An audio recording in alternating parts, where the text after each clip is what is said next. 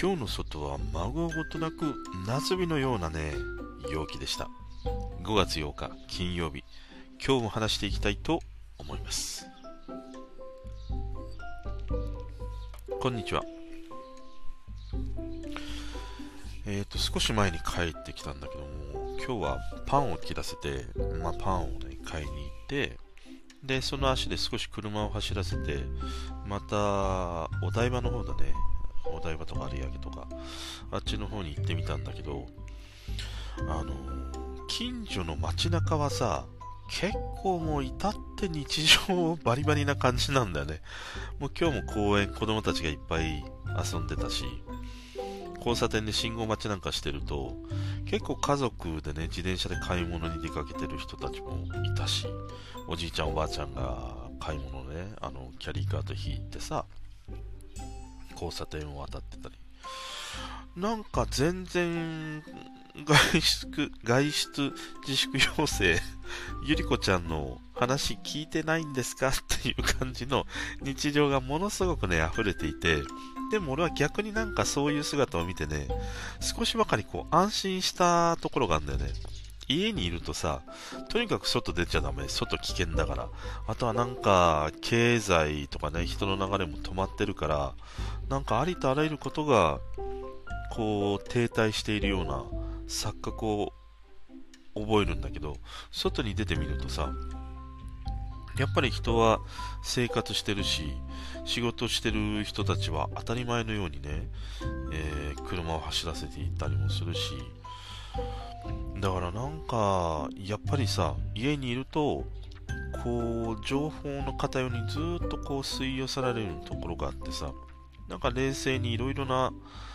なんか物事をこう、分析できなくなってしまうなっていうことをね、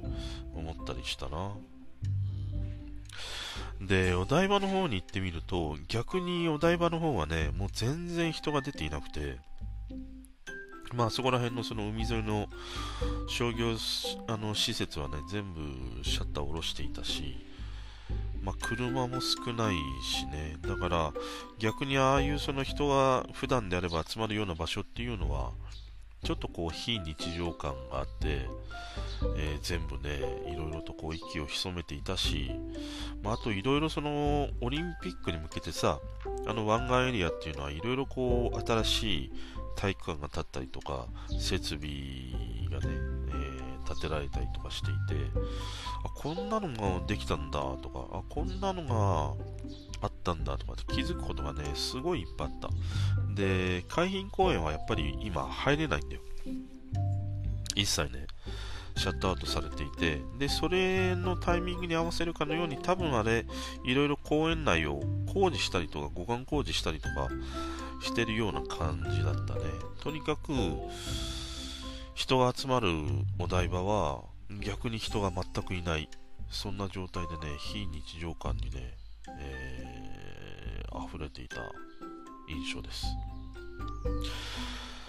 で、今日はね、まあ、外に出て、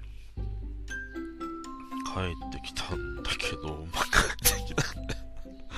帰ってきたんだよ。もう何もないよ。別に何にもないんだけれども、やっぱりなんか外に出たっていうことを残しておきたいっていうことからね、あの、収録ボタンを押してしまったんだけど、で、今日はだからパンを買って、えー、お台場の方まで車を走らせて、で、普通にコンビニ行って、まあなんか夜のね、食べるご飯とか、明日の朝の分とか まあ、いろいろさ、普通 普通に買ったよ。普通に買って。で、あと花を買ったね。花はね、来週が母の日だったりするんでしょ？来週というかもう明日、明後日ぐらいか。でも、全然なんかね、花の、花揃いが良くなくて、前花買った時は、ものすごい、あのー、いっぱいあったんだよ、花が。その、母の日に合わせて、いろいろこう、なんかセールスではないんだけれども、してたりもしたしね。でも今日行ったらね、もう全然花がなくて、なんかいつもと変わらぬ、なんか当たり障りのない花になってしまったんだけどね。でもやっぱり、前も話したけど、花がある生活っていうのはね、ものすごくいいね。あと家の前にあったツツジももう終わりだったな。ツツジが終わって、むしろあの、川沿うちの川沿いで言うと、あの、新緑がね、すごく映えてた。なんかもう威張り散らしてた。新しい緑のあの葉っぱたちがね、なんか生き生きと、こう、わがままにね、あの、枝葉をね、伸ばしてたね。だから道路の方まで、もうゴリゴリとね、アピールするかのように、葉っぱ、葉っぱや枝がね、伸びきってたりしたから、多分あれもうそろそろしたらまた、ね、今は、今調子づいて、わがまま放題にね、伸び放題だけど、でも、という間にもう少しでね、あの区役所がなんかの人に、あれ切られて 俺の頭みたいに丸坊主にされてしまいますから、今だけだからあんな黙々と緑ね、わがまま放題に生え散らかしてるっていうのは。まあだからね、花の季節はちょっと終わって、なんか新緑の季節になったね。うん。なんかいいな、こういう風に外に出てみるとさ、日常にあるこう、目に残った記憶をこうやって残せるっていうことは案外幸せなことだったりするよね。なんかなおさらそう感じるよね。でも家に出れないからこそ、こうやってたまに外に出てみて、普通にある普通の景色がさ、それになんか妙にこう、センチメンタルになってみたりとか、妙に感動してみたりとかさ、いろんな思いが巨来するっていうのは、むしろあの、これは引きこもりだったからこその効果なのかもしれないね。うん、まあだから外はね、そんな感じかな。今日出た感じとしては。あと車も少なかったかな。車は少ない。全然ストレスなくね、街中走れたりもしたしね。まあ、あとはやっぱ暑いね。めちゃくちゃ暑い。もう今日 T シャツ1枚で行ったのに、もう T シャツでいいなっていうようなね、陽気だったりもしたな。で、帰りにさ、まあ、コンビニに寄ったんだけど、コンビニも、なんだ、あのレジのところにさ、透明なシートをしてるでしょ？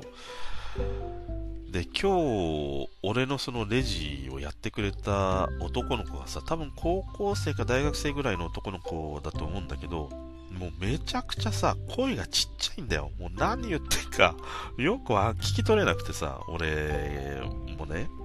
で、その彼自身声が小さいし、加えてマスクしてるでしょ。それに加えて、あの透明なビニールシートだったりするから、もう彼の声がさ、もう全く聞こえないんだよ。もう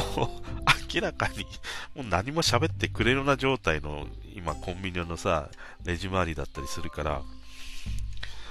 よく、彼が言ってるのよく聞こえないし、逆に多分彼も、俺のこの鼻声 腐るボイスをさ、聞き取れなくてね、あのー、なんかトンチンカンな商品をね、持ってきてくれたりとか してさ、だから案外やっぱり人って、その意識せずともその唇を読むっていうことをまずしてるんだなっていうふうに思った。あのー、やっぱり唇の動きを見てさ、その聞き取れなかった言葉をこうちゃんと保管してこう理解してるんだなっていうことをね思ったね。だからやっぱりマスクをしてての弊害って確かにね、あの耳の聞こえない方たちにとっても唇が読めないっていうことはもう本当に困ったことだったりっていう風に言われてたりするのは、なんかこうやって普通にさ、過ごしてる俺たちであっても、やっぱり唇が読み取れないっていうことはね、なかなかにこうコミュニケーションをうまくこう取れない、取れなくなるんだなっていう風にね、思ったね。でね、まあ何よりもかによりもさ、すごいなと思うのが、あの、コンビニの人って、まあ俺がいろいろ買うじゃん。で、レジするでしょ？そうすると、ビニール袋に、いやいやいやいや、そのビニールちょっと小さすぎませんかっていう時 あるじゃん。でも、入れてみたら、ピタッとジャストサイズ、そのビニール袋に入るサイズに、ちゃんと品物をさ、収めて入れてくれるって、あれはさ、やっぱり匠の技だよね。あれはなんかね、すごいなと思う。今日のお兄さんも、まさにそんな感じ。いやいやいや、お兄さん、そビニールちょっと、小せいだろ、どうしたの？大きいのに入れてくれよ、大は小を兼ねるんだから、と思って見てたら、ピタッと入れたもんね。綺麗な場面に、綺麗に整頓された、そのコンビニで入れ、あの、コンビニ袋に入れられたね、俺のあまたある商品がね、綺麗に入ってた。いや、これすげえなと思ってさ。で、もう一個うちの近所には、えっ、ー、と、ファミマがあって、そこは昼間のさ、3時4時ぐらいに行くと、お客さんが少ないから、結構おじいちゃんとか、おばあちゃんがやってたりするんだよね。そうすると、逆にビニール袋がさ、もうトンチンカンすぎてさ、いやいやいや、こんなね、じゃあ、サンドイッチとパンに2つと、缶コーヒー1個買って、いやー、おばあちゃん、そのでかい袋はないでしょっていう袋に入れたりとか、もしくは、